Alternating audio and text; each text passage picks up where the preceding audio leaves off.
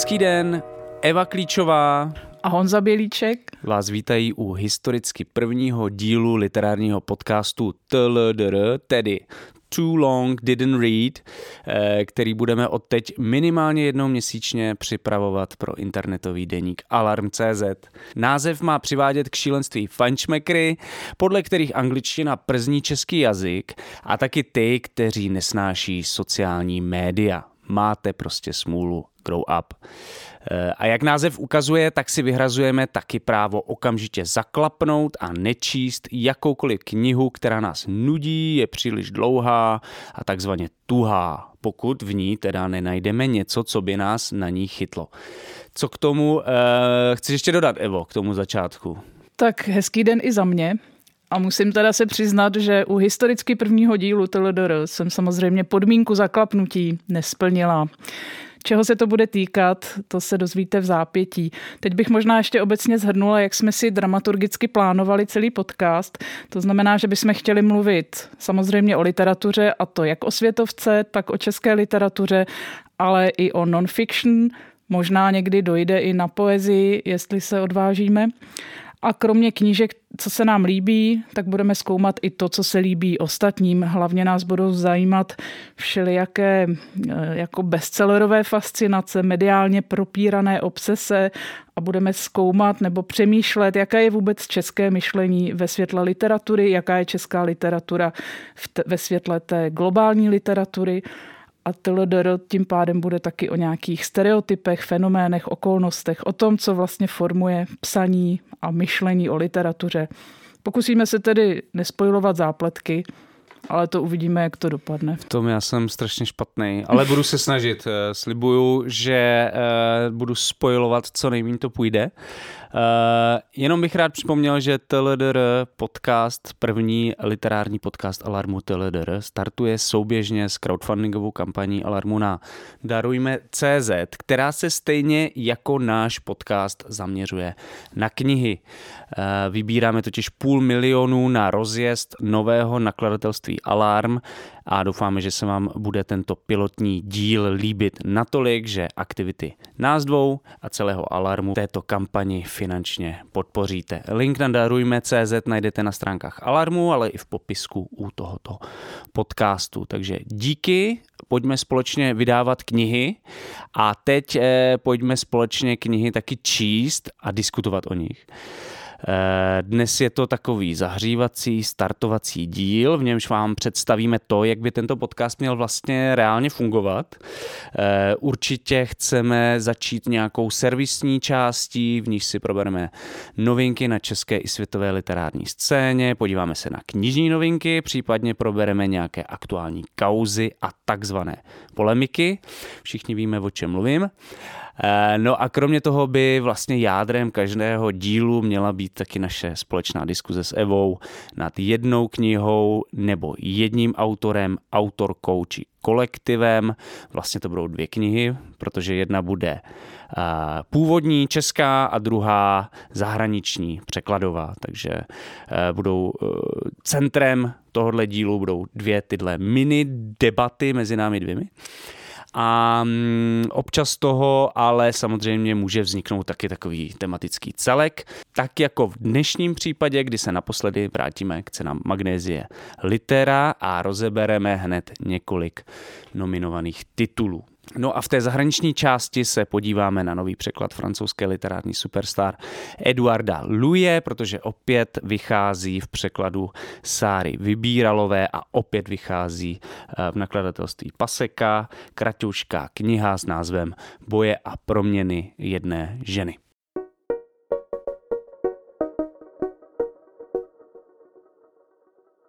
Tak já bych navázala hned na naší, naší servisní části a ještě než se dostaneme k typům, k tomu, co vyjde a co nás zaujalo, na co se moc těšíme a jsme zvědaví, tak bych možná se přiznala, co to byla ta knížka, kterou jsem teda Nezaklapla. Nezaklapla. To je skvělé. To je dobrá zpráva pro českou literaturu. Je a není. Jde samozřejmě o jako asi největší literární událost eh, posledních dní, týdnů, Katka Tučková. Eh, Já když jedna... jsem se díval na žebříček bestsellerů, tak už je suverénně samozřejmě na prvním místě. Já myslím, že čtenáři byli strašně nedočkaví a deset let eh, autorku obtěžovali, kdy už napíše něco nového, takže se tak tady. stalo.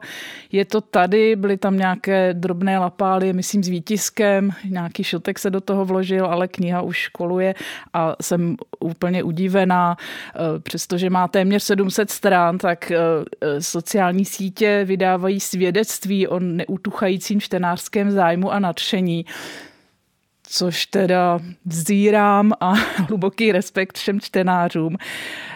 Ale já mám trošku podezření, jak vlastně dneska čteme literaturu, co vlastně si od toho čtení slibujeme a jestli, a to je, to je strašná spekulace zlá, jestli vlastně někdo nečte jenom tak jako trošku mechanicky, protože já se přiznám, že jsem s tou knížkou měla velký čtenářský potíže.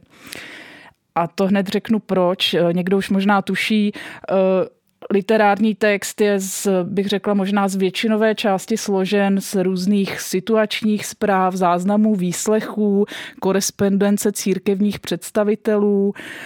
A zdá se mi, že vlastně ten administrativní úřední styl trošku to stylisticky ochromuje i to vlastní vyprávění a vzhledem k tomu, že to má tolik mnoho, mnoho stran, tak jsem se ve chvíli, kdy hlavní hrdinka opět jede navštívit archív, tak já už jsem se děsila, co přijde a ono to většinou přišlo.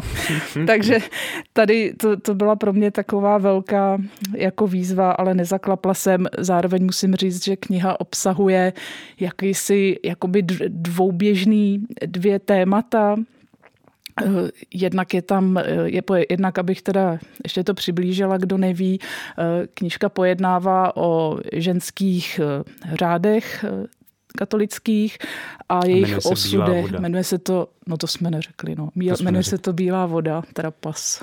To nevadí.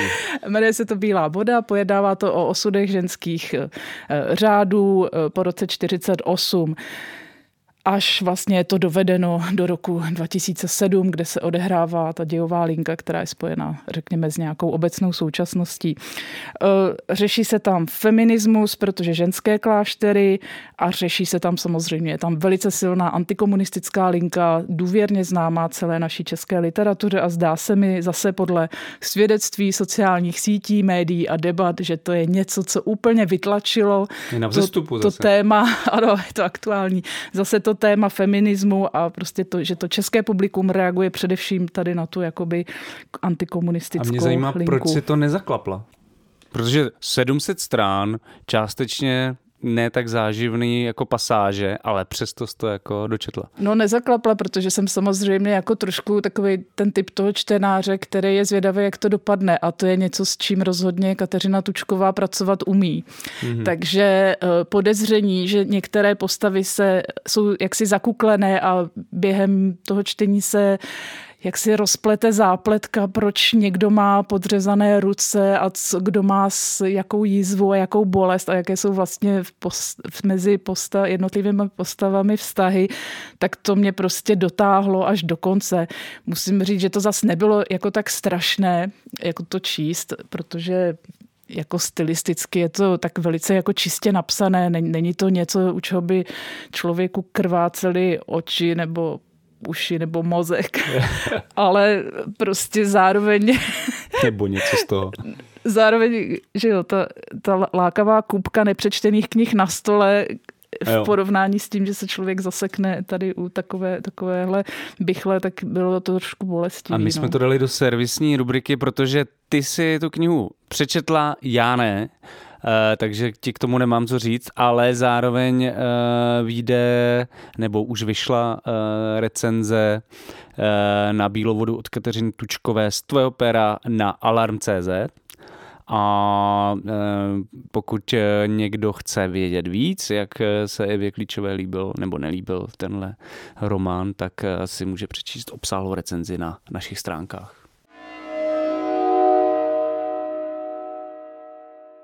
Já jsem tady eh, jsem zjistil až zpětně, že jsem si vybral dvě mm, knižní novinky, které mě zaujaly a že s chodou okolností jsou obě dvě z eh, Arga, což eh, nebyl záměr, ale prostě to tak sešlo.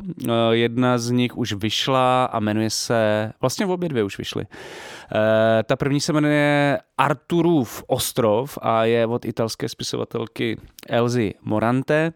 U ní asi je dobrý připomenout, že v Česky vyšly už dva její romány předtím, oba v překladech Zdeňka Freeborta. První v roce 1988 eh, vyšla proza Aracelli, Eh, a v roce 1990 asi její nejznámější román eh, Příběh v historii. A od té doby vlastně nic eh, v češtině od Elzy Moranté nevyšlo až teď. A já si to vysvětluju tak, že za to může veliký úspěch čtenářský i mezi českými čtenáři a čtenářkami Eleny Ferrante, která si vlastně ten svůj pseudonym zvolila částečně na počest právě Elzy Morante. Elena Ferrante, Elza Morante je to tam uh, slyšet podle mě na první dobrou a um, je to v podstatě spisovatelka druhé poloviny 20. století, která si vzala slavného italského spisovatele a scénáristu Alberta Moráviu, klasika italského neorealismu, pak se s ním uh, rozešla a tak dále. V tiskovce Arga se sice píše, že Arturův ostrov je nejkrásnější román Elzy Morante, ale to asi jenom proto, asi aby se nemuselo psát nejslavnější, protože tím nejslavnějším románem je už zmiňovaný příběh v historii. Eh, což byl jeden z největších italských bestsellerů 70. let. Eh, vydalo se asi 600 tisíc výtisků a to částečně taky z důvodu toho, že Elza Morante chtěla, aby eh, ta kniha vyšla v paperbacku. Byla to, byl to román o mm, druhé světové válce v okolí Říma, antifašistech, fašistech a tak dále. A kromě toho, že to byl obří hit, tak to byl taky román, který zbudil velkou, velkou nevoli mezi levicovými intelektuály kvůli údajné antiideologičnosti románu. Eh, došlo to tak daleko, že Elza Morante se eh, kvůli tomuhle románu rozhádala se svým eh, přítelem a slavným režisérem Pierrem Paulem Pasolínem. Já osobně jsem knihu Arturův ostrov ještě nečetl, ale podle všeho se jedná o lirický a takový jako lehce psychoanalytický román o dospívání chlapce Artura na ostrově Procida v Neapolském zálivu. Je to to takové dospívání v izolaci, hodně osamělém, eh, ve kterém hrají velkou roli pokroucené a mesi vztahy s nejbližšími členy rodiny. A mě vlastně na mm, Elze Morante dlouhodobě zajímá hlavně ta spojitost eh, s Elenou Ferrante, proto ji tady dneska taky e, zmiňuju, e, protože pro Elenu Ferrante je Elza Morante jednou z žen spisovatelek, ke kterým se odkazuje jako ke, svém, ke svému vzoru. Záměrně s ní pracuje, protože protože eh, podle ní vytváří takový jako paralelní svět ženských autorek, které rozvíjí ženskou imaginaci a ženskou perspektivu vyprávění. A v tomhle eh, mě její tvorba vlastně zajímá a asi se do ní brzy eh, více pustím. Takže vybíráš z Arga, já s chodou okolností vybírám dneska z Hosta, což je, je nakladatelství, které vydalo, vydává jak Katku Tučkovou, tak se tady chystá Chystá se tady věc eh, metaliterární a to ne od úplně obvyklého literárního teoretika. Tentokrát to bude Pavel Barša a chystá se knižka Román a dějiny. Podle všeho se zdá, že to bude, eh, že Pavel Barša tady eh, se chystá polemizovat s takovým tím jako česky hegemonním pojetím románu jako nějaké teze individua proti dějinám, proti velkému kolektivnímu příběhu a s, podle, podle anotace se zdá, že bude tuto antihegelovskou koncepci vystaví pojetí románu a dějnosti, tak jak je formuloval Michal Bachtin nebo Erich Auerbach. Takže na to jsem docela zvědavá, jestli konečně tady padne taková ta představa, že člověk žije nějaký, řekněme, osamělý individuální život v toku v toku velké historie, kdy ty velké dějiny plujou jaksi nad ním a začne se přemýšlet více o nějakém jako přes těsnější interakci mezi jaksi jednotlivcem a tím, co je společenské. Eh, zaujalo mě to, že inspirací pro Baršovo eh, bádání nad teorií románu, romány, nad románem a dějinami, eh, tak je čerstvá zkušenost, čerstvá zkušenost s klimatickou krizí, s koronakrizí a možná ještě s nějakými dalšími krizemi, takže uvidíme, že člověk a dějiny je možná v nějakém těsnějším svazku, než by se mohlo zdát z Kunderových knih. Takže na to jsem rozhodně zvědavá. Já vím, že Pavel Barša měl několik nebo minimálně jeden seminář týkající se eh, literatury v poslední době na politologii na Filozofické fakultě, ale upřímně jsem nevěděl, že vlastně vychází v hostu tato kniha, takže když jsem se listoval knižníma novinkama, tak jsem byl docela překvapený. Příjemně, ale předpokládám, že to bude spíš politicko-filozofická věc, eh, než vyloženě literární teorie, což je dobře. Eh, přes, jo, přesně tak. To, to, na to je vlastně to, co jsem říkala na začátku, že je skvělý, že uh, i lidé mimo, mimo profesi literárních vědců, historiků, teoretiků, tak je ještě pořád zajímá literatura a cítí tam jako potenciál se nějakým způsobem vyjádřit skrze literaturu i k něčemu obecnějšímu, což je vlastně takový jako taková jako moje odvěká tužba, no, že ta literatura se tady pěstuje v trošku v takovém akváriu literární, literárního eh, nějakého fikčního světa. A možná i díky knize Román a dějiny eh, se to bude teď měnit. Já ještě budu pokračovat tady v eh, své argolince, jestli můžu, protože mě zaujala další kniha. Opět je to překlad tentokrát francouzského spisovatele a akademika se senegalskými kořeny Davida Diopa. Eh, David Diop, eh, ten, ta kniha se jmenuje V noci je každá krev černá a David Diop se specializuje na frankofonní africkou literaturu a literaturu 18. století a ta novela pravděpodobně, protože ten rozsah knihy je asi 160 stran, získala v roce 2018 nejprestižnější francouzskou literární Goncourovu cenu. Eh, francouzský název zní eh, Frère Dam, eh, takže něco jako duševní bratr, což je trošku matoucí, když si budete náhodou dívat třeba na, na, na Google po téhle knize, tak ať vás nezmate, že ten francouzský název je Frère Dam. A, a v minulém roce vlastně stejná kniha získala mezinárodní Booker Prize, což je uh, samozřejmě jedna z těch eh, nejceněnějších eh, literárních cen světové literatury. Samozřejmě literární uh, ocenění sami o sobě uh, nejsou známkou kvality, ale myslím si, že takhle tyhle dvě ceny za sebou uh, získal jen málo kdo, možná Leila Slimani se svojí knihou Knižná píseň ale minimálně to znamená pro mě osobně, že ta Diopová válečná novela je pro současný literární svět nějak důležitá a přitažlivá. A tematicky mě zajímá, protože vlastně v té knize se vracíme do mého oblíbeného literárního koutu, kde se ta zdánlivě známá velká historie nečekaně propuje třeba s dějinami kolonialismu a převrací eh, na ruby naše vlastně představy o světě. V tomto případě se jedná o první světovou válku a senegalské vojáky, kteří bojovali ve francouzské armádě. Jedná se o takzvané koloniální jednotky francouzské armády s názvem Tirailleurs Sénégalais, Eh, které francouzi nasadili ve velkých počtech, asi 135 tisíc přímo v Evropě během první světové války. A v té knize eh, sledujeme eh, dva senegalské kamarády, kteří bojují v Evropě v zákopové válce, která pro ně asi jako Senegalce nedává moc smysl. A ten vlastně skutečný horor, hrůza a mm, zápletka začíná ve chvíli, kdy jeden z nich je zastřelen a umírá tomu druhému v náručí a od té chvíle eh, čteme jakýsi vnitřní monolog toho senegalského vojáka, eh, v němž se míchá jo, nenávist, agrese, křehkost, zoufalství, zmatenost celé té situace. Eh, můžeme v, v tom textu pozorovat nějaké širší společenské a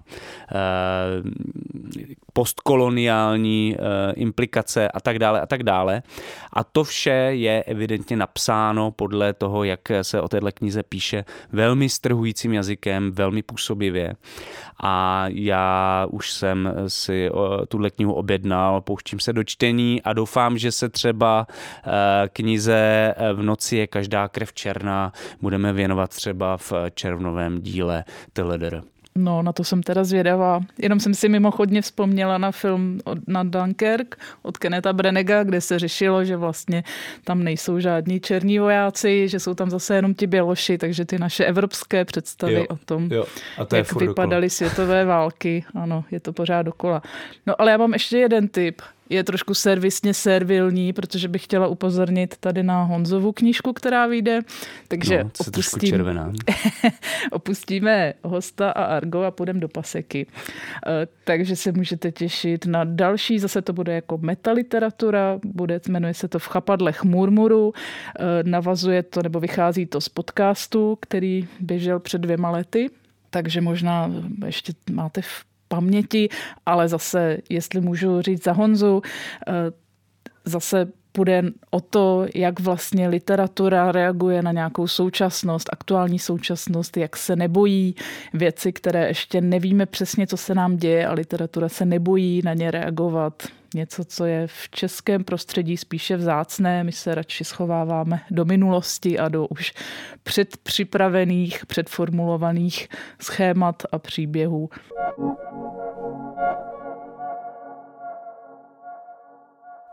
Každý mediální dům má mít vlastní nakladatelství a své teď bude mít i Alarm.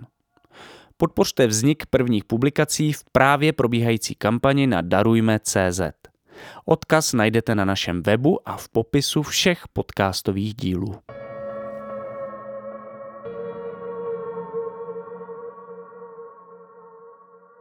Tímhle bychom měli ukončit servisní část a přesunout se do té, dejme tomu, analytičtější, ve který eh, se chceme vrátit eh, k udílení cen magnézie litera, aspoň na chvíli, protože mm, nám se tam objevilo jako takový téma, který souvisí částečně s Eduardem Lujem a k tomu se tak postupně budeme prokousávat eh, v tomhle segmentu. Přišlo mně a myslím, že i Evě minimálně zajímavé, že dva hlavní kandidáti na prózu roku eh, Magnézie Litera zpracovávají antiidylicky život na současném českém venkově. Eh, mluvím samozřejmě o Standovi Billerovi a jeho destrukci a Zuzaně Říhové a jím románu eh, Cestou špendlíků nebo Jehel. Jak si to vysvětluješ, že zrovna eh, teď eh, se vlastně ty dva nejzajímavější možná romány, které vůbec se ucházely o tuhle cenu, se věnují právě tímhle způsobem české vesnici? Mm-hmm. No, možná to, nevím, je to taky samozřejmě spekulace. Tady vyjde, vyjdou tisíce knih ročně, řekněme, že těch relevantních českých pros je třeba 80, možná stovka, takže z toho se vždycky nějaký trend dá asi vyždímat. Ale přiznám se, že možná větší zájem o periferii, o nějakou mimo pražskou realitu, realitu jinou, jiných sociálních skupin, než je, řekněme, nějaká střední třída, je nějakým obecnějším trendem.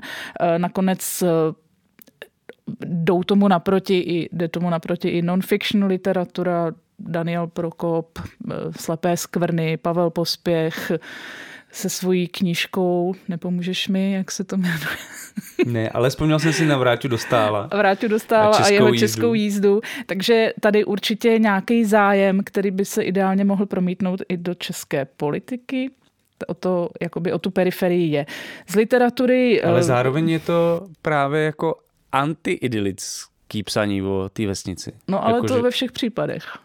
Jakože v non-fiction a je to i u Billera, u Říhové ale letos nedostal se nakonec do nominací, ale vyšel i román Pavla Šestáka Kontinuita parku, který zase popisuje jako návrat z velkého světa ze zahraničí do nejmenovaného města, ale je to snadno identifikované Znojmo, tedy respektive maloměsta a zase narážení na ty místní poměry, na to těžké proniká, pronikání nějakého prostě už cizince do těch místních komunit a takové to neustálé rozpaky z toho, řekněme, jako českého Buranova, že nic není tak úplně, jak by si člověk představoval, takže to je taky další taková antiidylická knížka.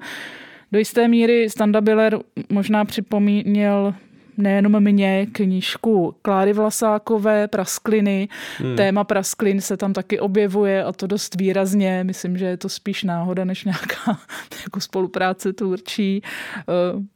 Možná přípravy na všechno Elzy Ajce, taky zase nějaká jako sociální periferie, takže eh, možná taková ta éra těch pražských imaginací a je to něco, co máme jakoby vedle těch velkých návratů do těch dějin a těch pražských imaginativních jako hrátek ještě takových postmoderních, tak tady možná vzniká nějaký takový já bych se bála říct asi realismus, ale nějaký prostě jiný, minimálně jinak tematicky ohraničená literatura. Já obecně jsem teda rád, že se tady ten skeptický pohled nebo eh, neidealizující pohled na českou vesnici objevuje, protože jsem eh, sám v jedné takové vesnici eh, na Valašských kopcích vyrůstal a myslím si, že aspoň něco o těch jako reálných problémech tohle prostředí něco vím.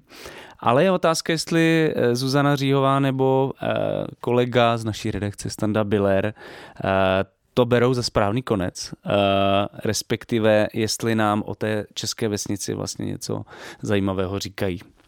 Já bych začal možná tím standou, protože vyhrál je to člen naší redakce, máme ho rádi, jsme neobjektivní, gratulujeme mu a proto o něm vlastně jako se mi nechce ani za tolik mluvit z těchto všech důvodů.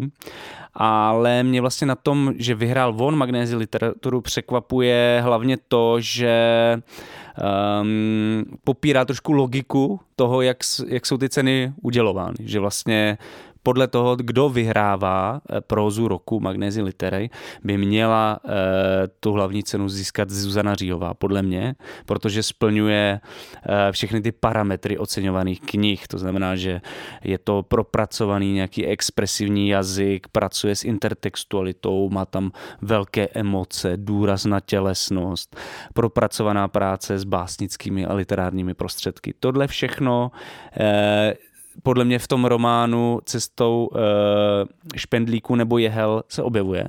A přesto vyhrál uh, Standa Biller a já jsem vlastně rád, uh, protože mm, vyhrál s, své rázným literárním stylem, který všechno tohle jako popírá to rozhodně.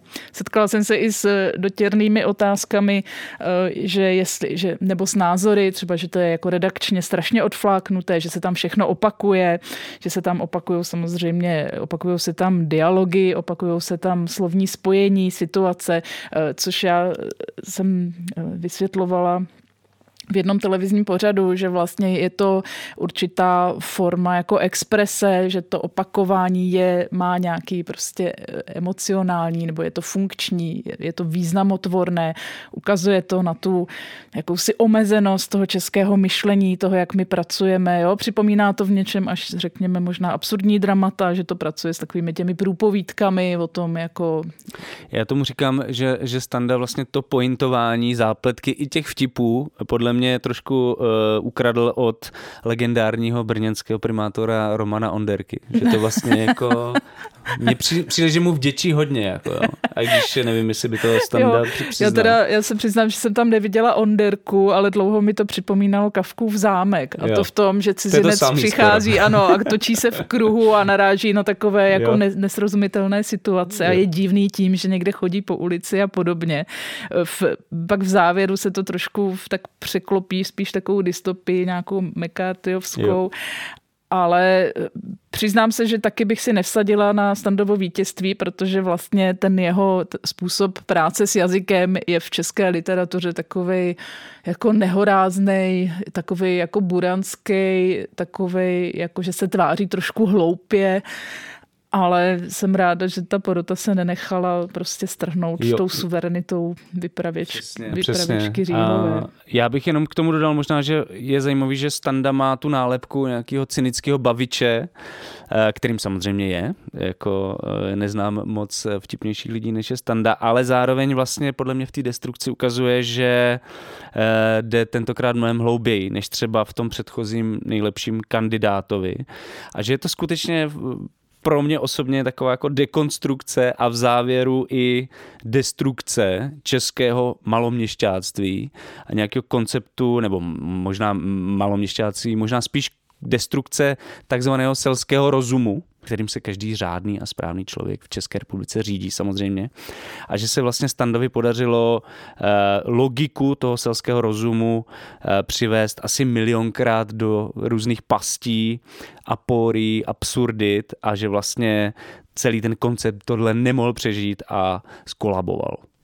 No, pro mě se na tom, ještě bych, když už mluvíme o venkově a o periferii, tak mě se na tom líbilo, že to vlastně opouští takovou tu, já to řeknu jako taky stereotypně pražskou představu o venkově jako něčem, kde právě a to najdeme právě u té Říhové, jako takovou jako explozité přírody, takového toho živočišného, temného, jako nějakého destruktivního, je to až takovou, takový ty násilný přírody, jo, tak to tady nenajdeme. Tady naopak eh, ten český venkov je prostě takový, bych řekla, více jaký je. To znamená vybetonovaný, tráva vysekaná na drn, všechno uhlazené, umetené, eh, všichni dávají pozor, že se stará každý sám o sebe, takže taková ta expozice toho českého sobectví, takového to, jak se říká, hrabání si pod sebe, No. Láska k autům, láska k betonu, láska k umělohmotným květinám, ke všemu tomuhle omyvatelnému, bezúdržbovému prostě životnímu stylu, to tam najdeme.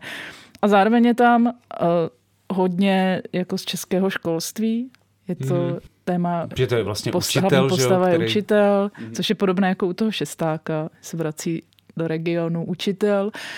A to bych řekla, že vlastně tady ta vesnice je vlastně celé Česko. Jo? To je prostě taková alegorie celý tý, toho českého průšvihu, jak my jo. se pořád držíme jak klíšťata nějakých prostě rádoby osvědčených postupů a tady eh, konkrétně v té škole což tak jako dopadne úplně katastrofálně. Řekně, doufejme, že české školství nedopadne jako škola v románu Standy Billera Destrukce, ale rozhodně je to román, který vypovídá ještě o mnohem jiném, než jenom o české vesnici. Přitom mm-hmm. tak má pár jednoduchých vět a zafungovalo to. Jo, přesně tak. A to je podle mě taky důvod třeba toho, proč mě, pro mě je eh, v něčem podnětnější ta jeho kniha. Mm-hmm.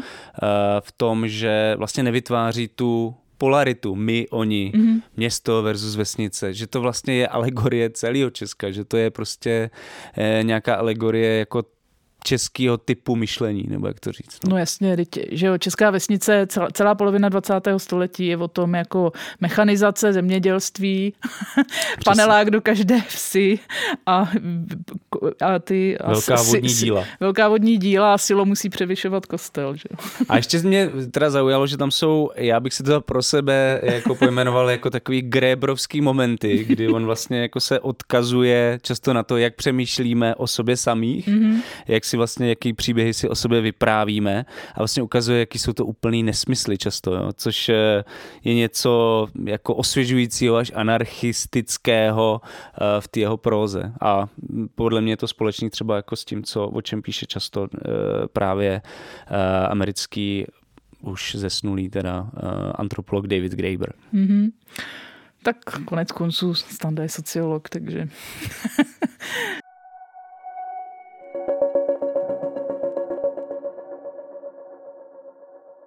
A teď se můžeme možná eh, přesunout k tomu druhému, eh, vlastně taky hodně zajímavému eh, románu Cestou špendlíků nebo Jehel Zuzany Říhové. Podle mě je to fakt výborně napsaná věc, velmi propracovaná jak jazykově, tak kompozičně všechno do sebe zapadá, graduje to, je tam dobře vystavená atmosféra. Uh, subverzivní, možná až perverzní hra s klasickou pohádkou o červené karkulce. Ale ve výsledku podle mě je to hlavně teda především thriller nebo horor. Eh, a všechny ty další aspekty díla ustupují trošku do pozadí. Tím nechci říct, že by to mělo být v něčem jako méně cený. Já absolutně nemám nic proti žánrové literatuře, proti hororům a tak dále. Ale mám z toho trochu pocit, že ta ambice textu byla vyšší, že by rád vlastně zachytil i nějaký fenomén třeba nového začátku páru čtyřicátníků a ukazuje, jako, jak je strašně těžké zbavit se toho závaží minulosti a začít znovu a tak dále. A myslím si, že ale ve výsledku vlastně ta hororová linka je, ehm, je ta dominantní. No. No, mě by, mě by docela zajímalo, jak uvažovali porodci magnézie litery, jestli tohle řešili, protože taky to vnímám, jak říkáš, a vlastně ten eh, kontrast toho jako výsostně literárního jazyka, takového imaginativního, jo, takový to líčení těch atavistických děsů, tam jde ještě o to, že eh, ten pár má jako postižené dítě, nebo které nějakým způsobem jako uh, není, neprojevuje se úplně běžně, já nevím, jestli, se, jak se, jestli, jestli má nějakou diagnózu přesnou. No to nevím. Ale je takové prostě sociální, pomalé, takové. Mm-hmm. No, takže to se tam taky řeší, takový jako ta tíha mateřství, tedy když to dítě není úplně ideální a vzorné ale nejsem si vlastně jistá, jestli autorka, říkám, zajímalo by mě úvaha jako porodců nebo ještě jiných čtenářů, jak to četli, protože já si myslím, že autorka tím, že jako pracuje eh, přiznaně eh, se studií o červené karkulce Roberta eh, Darnta, Dartona z knížky Velký masakr koček, tak si myslím, že ona jako vlastně do toho žánru šla zcela záměrně a setřela takovou tu hranici mezi hororem a pohádkou. Jo, že, hmm. jo, že jo, ty, my ty pohádky známe je takový... no, jako ano. podstata ty pohádky. Jo, jo, jo, my to my ty známe takový přeleštěný jako pro děcka, ale vlastně ty pohádky jsou... A že ona vlastně často mluví i o, o samotný ty červený karkulce, jako že vlastně ta podstata mm-hmm. jo, jo, toho jo. příběhu byla jenom prostě šířit děs v podstatě. No.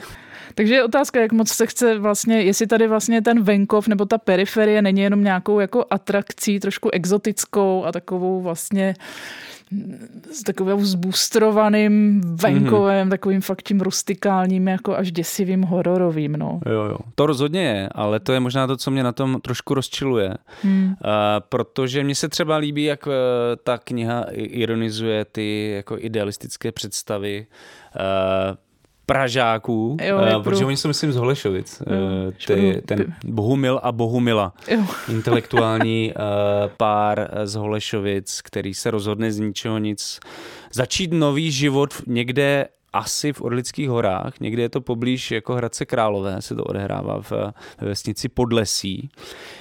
Evidentně nemají k tomu místu žádný vztah, nevyznají se tam, nemají tam žádné vazby, a že se vlastně ukáže to jako fatální chyba. Jo. Což mě osobně Uh, vlastně ty sny o, té, jako, o, o, o tom nalezení útočiště v neposkvrněné vsi uh, jako vlastně rozčilujou. Ale u, u Říhové se to podle mě často překlápí vlastně v úplný opak, jo, který mi už uh, taky přestává být příjemný. To znamená, že mm.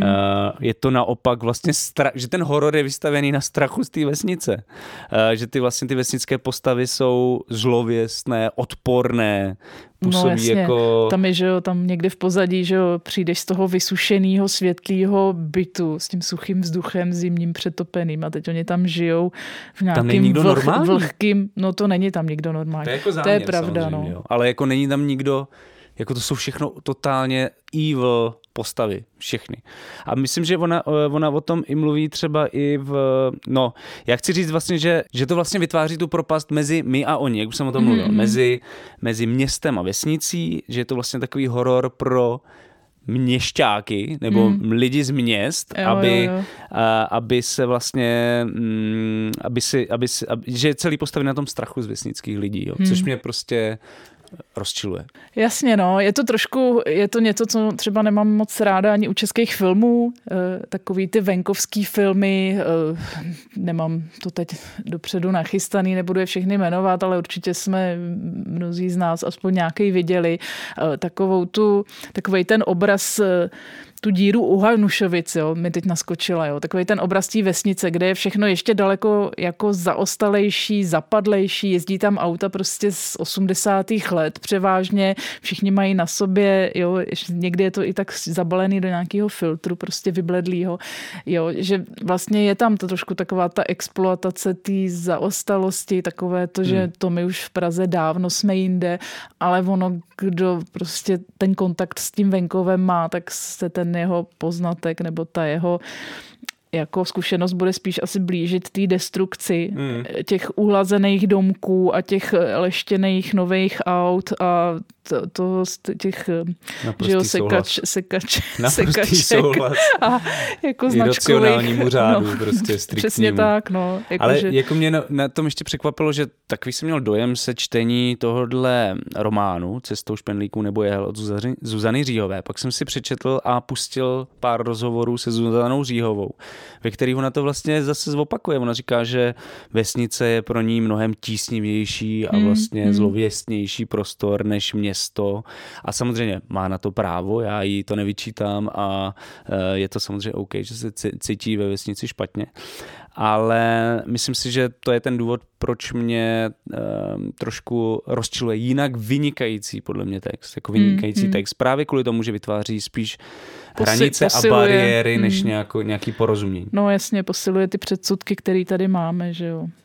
Který ještě... se opakují, že po každých volbách, jak ta vesni... hloupá vesnice, jak volí, jak volí chytré město a tak dále. Já bych ještě v souvislosti s tímhle, jestli můžu, mm-hmm. naposledy zmínil um, tvorbu nebo zmínil slovenského hororového spisovatele Josefa Kariku, eh, protože s ním má ta kniha podle mě docela hodně takových styčných bodů, eh, protože vlastně využívá nějakých jako temných elementů české a slovenské krajiny, pro potřeby vytváření té nepříjemné hororové atmosféry, těch kulis prostě toho příběhu.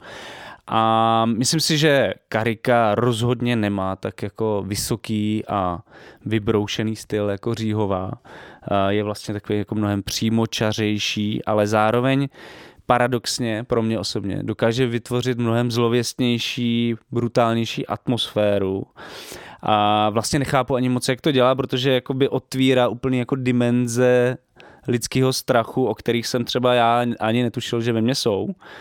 A souvisí to nějak s tím jako povědomým prostředím, s, těch, s tím, že se to většinou odehrává v lesích, v horách, eh, které známe, ale zároveň se mu to daří bez vytváření těch jako těch bariér nebo těch hmm. distancí mezi městem a periferií, že vlastně tam nejde o žádný jako demonizování vesnice, přestože i tam se objevují třeba folklorní motivy nebo nějaké osamělé osady a tak dále. Takže já jsem si vlastně ten román Zuzany Říhové jako užil hodně čtenářsky ale musím tohle vypíchnout, protože to je vlastně no, to, na já, co jsem myslel no, pořád. No vlastně je to to, co jsem už zmínila, že tam vlastně trošku ten vycizelovaný jazyk, takovej až eh, místy, bych řekla samožernej, že to trošku taky jako retarduje ten děj, eh, tak vlastně to člověka jako umožňuje mu se za stolik nebát, protože to literárnost toho tak strašně jako tryská ven, Hmm. Že vlastně pořád víme, že čteme jenom literaturu, když to ten Karika jako přirozenějším vyjadřováním asi tak snadněji propadneme té iluzi, že jsme uvnitř textu, nebo že ten text je realita a ne, že jo. čteme. Souhlas, souhlas.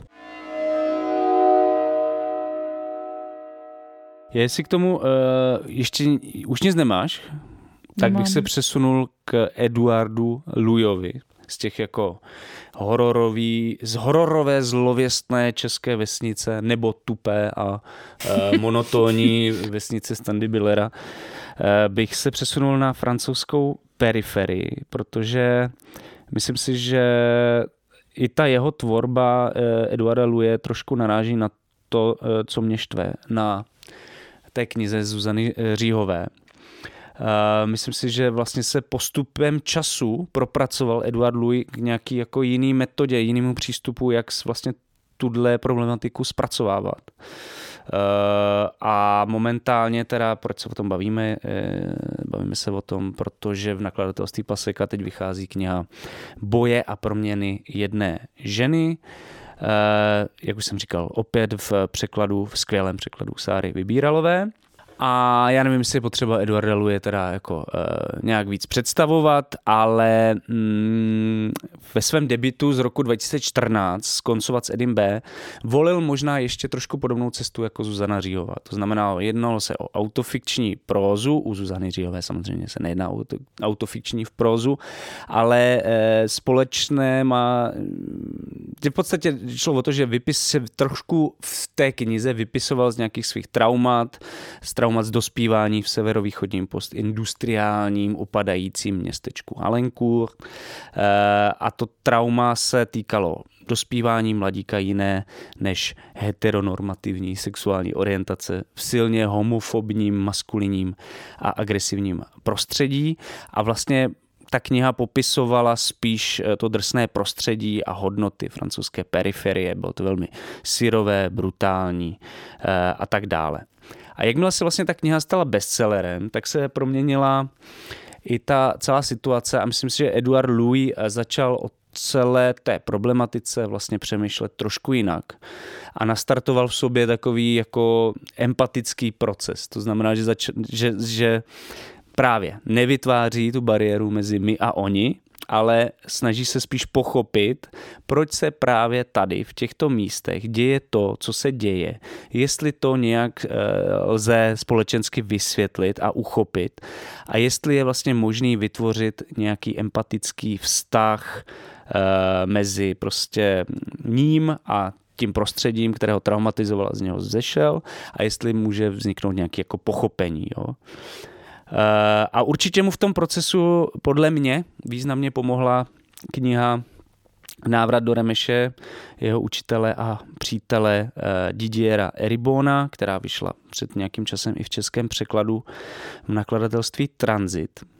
Možná jenom stručný komentář, jenom jak já vnímám eh, prostě knížky Eduarda Luje, mně se líbí ta jako určitý jako odvrhnutí těch eh, jako výsostných literárních forem takových jako sofistikovaných eh, celých těch postmoderních hrátek, který různě zatemňují eh, jako to vyprávění a různě tak jako vodí trošku čtenáře, jak prostě oslíka zamrkví nespo, nespolehlivého vypravěče tak a zvlášť ve chvíli, kdy uh, píše o nějaký, nějaký privilegovanosti i privilegovanosti jazyka, vzdělání, tak je to vlastně jako určitá výzva pro literaturu psát, řekněme, stylem, který uh, intelektuála nijak nemůže urazit, protože to vyjadřování a ty postřehy jsou jako pregnantní a objevné, ale zároveň uh, to nepotřebuje nějaký složitý aparát filozofického jazyka.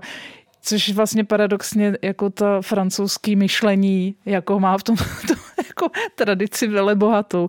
Takže to, to se mně na tom líbilo. Vlastně i taková jako bezprostřednost ve chvíli, kdy jakoby do tvý osobní roviny nějakých vzpomínek ho napadne, že ocituje prostě, eh, já nevím, Moniku Wittig nebo někoho, nějakého prostě myslitele francouzského, tak bez zaváhání, jo, že to zase není nějak strojeně, hmm. jako řekněme, nějaký jako, jo. Ne, jestli to jako zase nehraje úplně na dělnickou třídu bez nějakého... No já se k tomu ještě možná dostanu, ale jenom bych se vrátil hmm. k tomu, co mají společného Eribon a Edward hmm. Louis, protože to, co jsi říkali, je pro mě zásadní pro tu knihu a to nejzajímavější na té nové knize. Jo, uh, přesně tady tenhle přístup. Ale uh, vlastně oba dva jsou to intelektuálové, sociologové, jako, uh, kteří se zaobírají některými základními otázkami. A tou základní otázkou je samozřejmě, jaké hodnoty se šíří mezi nejnižšími vrstvami, vrstvami francouzské populace a proč. Proč tyhle lidi volí krajní pravici, jak je možné si k ním najít cestu a tak dále.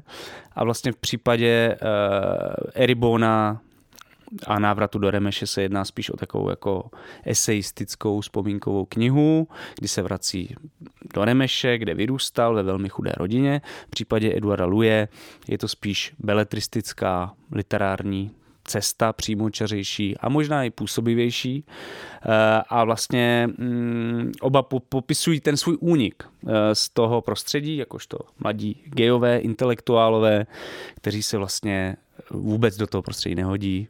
Eh, oba dva vlastně unikají z toho prostředí skrze vzdělávací instituce do hlavního města Paříže, kde studují na univerzitě, tam se taky podle mě pravděpodobně oba dva spolu seznámili. A nejprve se vlastně snaží ten svůj původ nějak zamlčet, vymazat, a postupem času se s tou okolností snaží nějak dál pracovat, snaží se pochopit, eh, o co v té jejich životní situaci vlastně jde a tak dále. No a teď bych se ještě vrátil teda no. k té knize eh, Boje a proměny jedné ženy, mm-hmm. protože ta je vlastně podle mě takovým doplňkem té silné vzpomínkové eseje Kdo zabil mého otce, která vyšla tuším minulý rok. A i, teď, i tentokrát se jedná vlastně o velmi krátkou, intenzivní knížku, eh, v níž vlastně ze vzpomínek nějakých mikropříběhů vytváří Louis eh, portrét vlastní matky, jejího života v chudém dělnickém prostředí eh, na severovýchodě Francie. A vlastně tím klíčovým motivem se stává fotka mladé, svobodné ženy, která krátce předtím, než se stane několikanásobnou matkou a matkou Eduarda Luje. Eh, a že vlastně tím motivem hlavním je ta nějaká jako uvolněnost, spokojenost, energičnost jejího výrazu eh, v té fotografie, která vybudila vlastně eh, Luje k tomu, aby přemýšlel nad životem ženy z chudého prostředí pod útlakem nějakého společenského systému, práce, maskulinity a patriarchátu obecně. No možná navážu bylo to, to, to je přesně to, co popisuješ a e, jsme sice ve Francii, ale zároveň e, celé to prostředí, e, řekněme, těch, těch nejchudších, toho, těch dělníků, případně žen v domácnosti, tak vlastně je z toho pohledu městského intelektuála velmi jako konzervativní a opravdu jako prosycený tou až toxickou maskulinitou, takovou tou silným, silným dáváním na odiv té mužskosti v tom, že prostě jako alkohol, násilí, fotbal, homofobie, misogynie, to všechno jakoby utváří tady to prostředí na takový jako fascinujícím způsobem v tom smyslu, že vlastně úplně stejné jako tady i s tou naší třeba postkomunistickou zkušeností, je stejné ve Francii. Je to prostě něco, co se jako těch nejchudších příjmových vrstev jako týká vlastně nějakým způsobem univerzálně i právě s tou inklinací jakoby k těm radikálním, extremistickým, jako politickým eh, subjektům potom.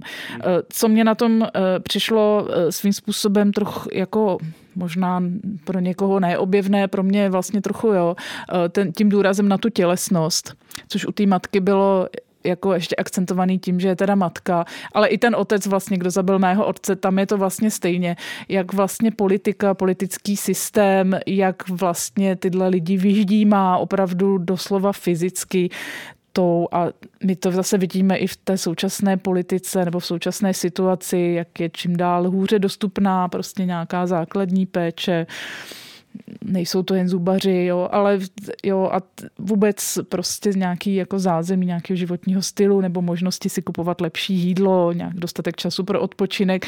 Naopak vlastně ty lidi jsou opravdu jakoby v kruhu eh, opravdu minimálního příjmu, kdy jim fakt zbyde jenom na ty cigarety, které jim střední třída tak ráda vyčítá. No, tak ono trošku se nabízí to srovnání s knihou Kdo zabil mého otce, hmm. která byla pro, pro mě osobně v něčem jako silnější. Hmm. Uh, hlavně pro, asi pro, kvůli tomu, že popisuje jako ten úpadek rodinné autority hmm. a vlastně jako vyloženě fyzickou likvidaci toho otce skrze práci. Jako tam je to úplně, ano, tam, tam je, je to úplně strašně fyzický. Že? A ten příběh jeho matky je sam, já jsem rád, že ta kniha vznikla, je prostě to strašně silný, ale vlastně končí v podstatě happy endem. Uh, ona, jí se podařilo jo, vlastně uniknout z toho no. prostředí do Paříže. Je, pardon, už, spo, už spojiluju zase. a podařil se jí vytvořit ten nový život. Dostala vlastně příležitost, což možná nás trošku přivádí k Zuzaně Říhové. a vlastně, eh, a hlavně, kdo zabil mého otce, já tam strašně zbožňuju ten jako strhující, apelativní, eh, pamfletové mm. finále, mm. který vlastně obvinuje celou politickou třídu z násilí na, na otci Eduarda Luje. To mě... Jo, ten pamflet to vlastně najdem i v té, i v té eh, v boje a proměny jedné ženy v té novel, novelce, kde tam explicitně mluví o tom, že literatura má vysvětlovat a staví to proti tomu znázorňování, proti tomu stavění těch fikčních, těch iluzí a těch her, takže v tomto je to velmi silné. Mě připad, přiznám se, že mě, ten, mě i ten ženský příběh, přestože vypadá, že je jakoby méně zasažen takovou tou přímou fyzickou degradací v souvislosti s těžkou prací někde v továrně, tak je zase z toho čiší ta ne, neuvěřitelně ubíjející, stereotypní, taková, takový to kolečko toho neustálého posluhování všem členům rodiny, takový to stokrát nic umořilo osla, jo, jo hmm. dneska samý oslí. oslí můstky. oslí metafory můstky. Jo, Frazem. to máš pravdu, jo. To Takže to, to, mě, to mě přišlo v něčem takový, že fakt člověk, že ona tam popisuje velmi rané těhotenství, záhy po škole, že ani nedostudovala školu a pak prostě, že mezi 20, 45 lety vlastně se její život úplně sploštil opravdu na to jo. vaření, chystání, smejčení a tak dále. Já tady mám k tomu jeden hmm. citát, který možná přečtu přímo z té knihy, teda, aha, aha. Eh, který to podle mě dobře vystihuje a cituju uh, byl jsem už tak zvyklý vidět jí doma nešťastnou, že mi štěstí v její tváři připadalo jako něco pohoršujícího, podvod, lež, kterou je třeba co nejrychleji odhalit. A on tam, myslím, popisuje moment, kdy přijde do obyvákova jeho matka tan, tančí a zpívá eh, na nějakou jako svoji oblíbenou píseň. Což je pro mě jako nej, jeden z těch nejzajímavějších momentů, to, ten rozpor mezi uh, těma ambicema, tím, co vlastně té potence toho člověka a potom, jak eh, vlastně ho ten systém jako semele a úplně vyždíme. A druhý důležitý moment je přesně to, hm, to jsem rád, že se shodujeme, je to, co jsi zmiňovala a to je ta um, to, jak vnímá literaturu, to, jak eh, vnímá úlohu literaturu a v jaké formě vlastně ty své knihy píše. Podle mě to všechno spolu souvisí. Eh, v té vlastně velmi silné pasáži vysvětluje, v jakých pravidlech Eh, ta literatura se pohybuje, v jakých pravidlech, eh, jak to souvisí vlastně s exkluzivitou literatury a kultury obecně. A je tam hned několik vlastně pouček, které zná každý absolvent bohemistiky a kurzu literární teorie. Třeba, eh, jak on tam píše, říkali mi, že literatura se nikdy nemá snažit vysvětlovat, že má jen znázorňovat skutečnost. A já píšu, abych vysvětlil a pochopil život. Takže on vlastně jakoby v tom svém textu nějak jako oživuje tu apelativní, subjektivní funkci psaní, což samozřejmě souvisí s e, tou autofikční metodou nějak. A, a že vlastně ta je, literatura pro, nej, pro ně není jako nadosobní, alegorická, ale spíš jako des, deskriptivní, subjektivní, uh, plná emocí a citů. No taky naráží na další takový předpoklad, že dobrá literatura je nadčasová. Když to tady je vlastně ta spojitost s nějakou jako konkrétními politickými jmény a konkrétní situaci nějakého upadajícího eh, průmyslu a vlastně toho, že ty lidé vydělávají stále méně peněz, ale pořád tam ještě vidíme ten tradiční svět, že ta žena je doma, teda že, že žijou jako z jednoho platu sice nějakého zoufalého, ale zase ten konzervativismus eh, tady těch nejchudších, tak v tomhle vlastně jako se trošku blokují sami, že, že tam je taková jako ta zábrana, že jo, je tam vlastně i ty rodiny se deptají tou homofobií, jo, že autor mm-hmm. je tedy gay a vlastně to tam řeší vlastně celou dobu. Mi přišly vlastně do, dost silné pasáže, kdy on má pocit, že už jako dítě musí před rodiči předstírat, že je někým jiným, aby je nějakým způsobem nesklamal nebo aby se neprozradil, mm-hmm. aby je neudělal nešťastnými. To je jako něco, co si eh, člověk s nemenšinovou orientací jako těžko vůbec představuje. Mm-hmm.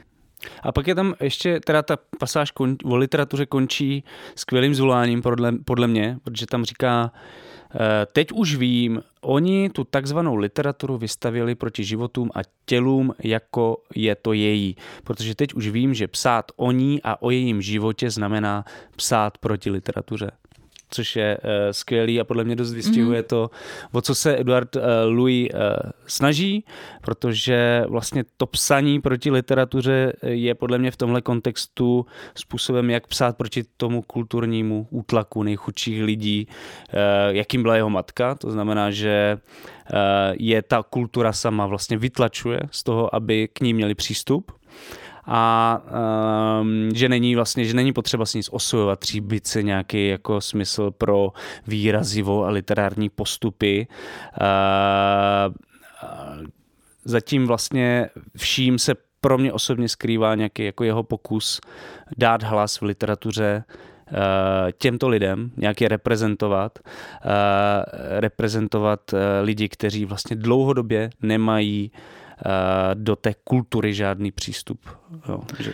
No rozhodně je to takový jako demokratizační až atak na, to, na, na nějakou privilegovaný literární jazyk, který se vlastně udržuje po celý 20. století. Pořád mluvíme o vysoké literatuře, o čtivu, o braku. Jo, tady vlastně to jde úplně napříč. Eh, napříč tady, tě, tady těmi kategoriemi nějaké prostě nízké, vysoké literatury. Je to prostě literatura, která je, jak už jsem řekla, srozumitelná, ale zároveň svým jako pozorovatelskou přesností jako opravdu velmi jako inspirativní i pro lidi, řekněme, vzdělaný a tak dále, nebo s jinou zkušeností. Ale zároveň ta zkušenost, která je tam popisovaná, bych řekla, že je opravdu univerzální, že to mm-hmm. je mhm. prostě zkušenost jako chudých lidí druhé poloviny 20. století, kde se prostě mísí takový jako jednak nějaký modernizační tlaky, a, ale zároveň v nich zůstává takový to povědomí jakoby toho, co je ta správná rodina, jak to má vypadat, jak vypadá gender a tak dále. A poslední věc, kterou bych k tomu řekl, hmm. souvisí s tím rozsahem. To znamená, že to opět, kolik má, 110 stran. A já vím, že když jsem to řešil Ale s kýmkoliv. vzdušných. To je velmi, za dvě velmi krátký, po velmi krátká kniha. A vždycky, když jsem to řešil s někým, říkal, no tak eh, kolik má ještě rodinných příslušníků, každý rok vydá prostě novou knihu a prostě to je dobrý business model, což samozřejmě je vtipný a na místě, Jo, ale zároveň si myslím, že to souvisí taky s tím, co on říká o literatuře a o psaní obecně. To znamená, že vlastně i ten rozsah, i to, jak je to napsaný, vlastně přizpůsobuje literaturu možnostem lidí, mm-hmm. kterým eh, jako dávají možnost vlastně to konz, skonzumovat, přečíst eh, a vlastně pro mě osobně je to taky součást, jak přizpůsobuje své knihy vlastně vrstvám, o kterých a pro které chce psát, že to je vlastně hmm. jednoduchý jazyk, krátký rozsah empatický přístup.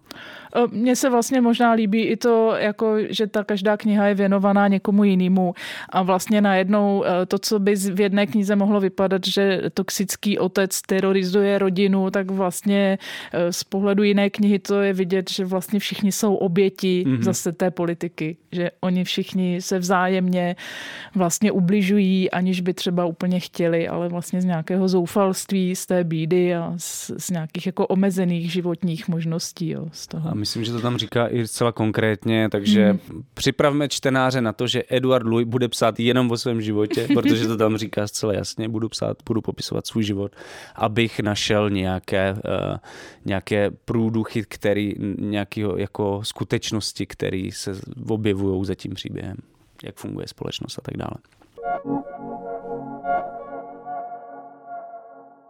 Zacyklíme se, za, za, uzavřem kruh, protože já jsem chtěla trošku navázat uh, na Lujovu eh, eh, ten jeho portrét jeho matky, proměny jedné ženy, eh, který se jako nějakým způsobem dotýká, my jsme mluvili o tom, jak ona byla jako držená doma, ten manžel nechtěl, aby pracovala, nechtěl, aby se líčila, měl přesné představy, jak má vypadat, jak se má chovat, zároveň ji neustále, řekněme, jako zesměšňoval její prostě nadváhu a tak dále, její vzhled. Takže tady taková ta představa té ženy v domácnosti, která je disciplinovaná, tím mužským, jako tou muž, tím patriarchálním nadřazeným postojem. Tak navazuje na knižku, která se objevila mezi nominovanými na, za cenu na literatura faktu. Mm-hmm. Myslím, že ta kategorie nebo, literatura, literatura faktu, faktu. Martina Pachmanová v civilizované ženě navazuje nebo nějakým způsobem interpretuje konstrukci moderní obrazu moderní ženy, ideálu moderní ženy meziválečné, meziválečného ideálu 20. 30. let a to podle stejnojmené výstavy eh, tehdejší v Brně a potom ještě podle výstavy, která se jmenovala citový výstava moderní ženy. Takže to byly takové jako veřejné události, které se snažili nějakým způsobem sformovat, jak vlastně ta moderní, modernistická žena vypadá.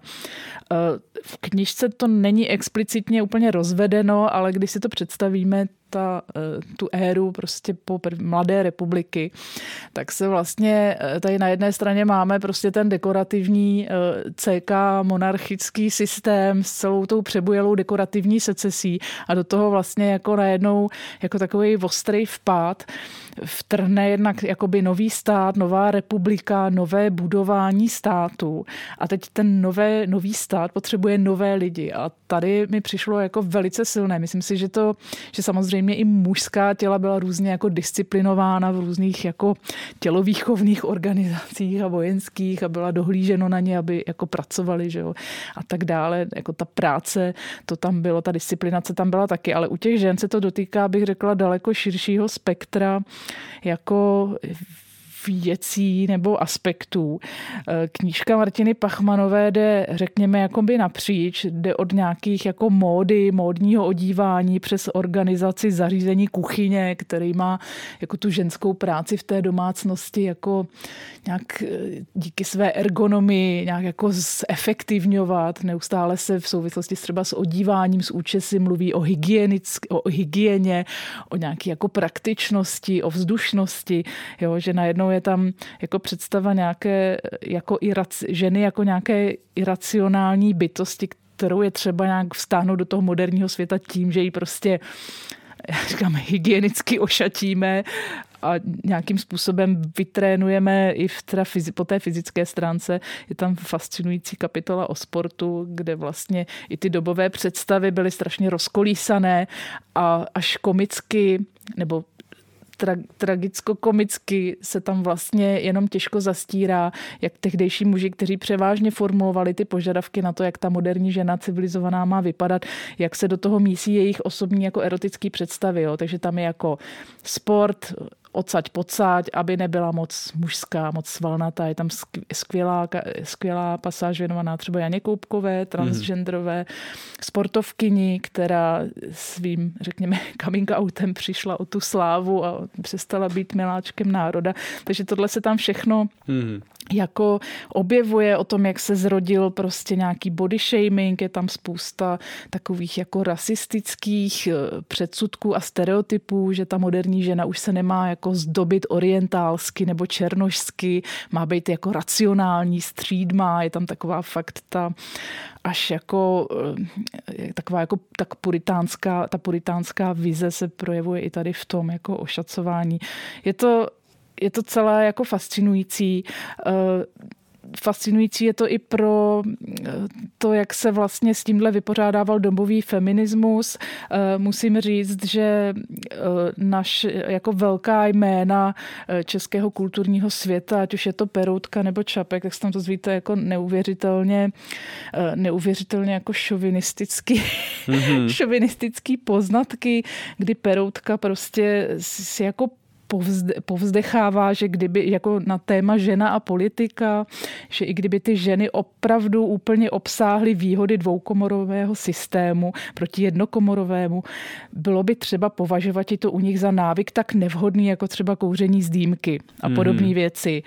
Karel Čapek ve stejném duchu ženu raději vidí s obnaženým ňadrem na barikádě, než jako v no, horní či dolní komoře.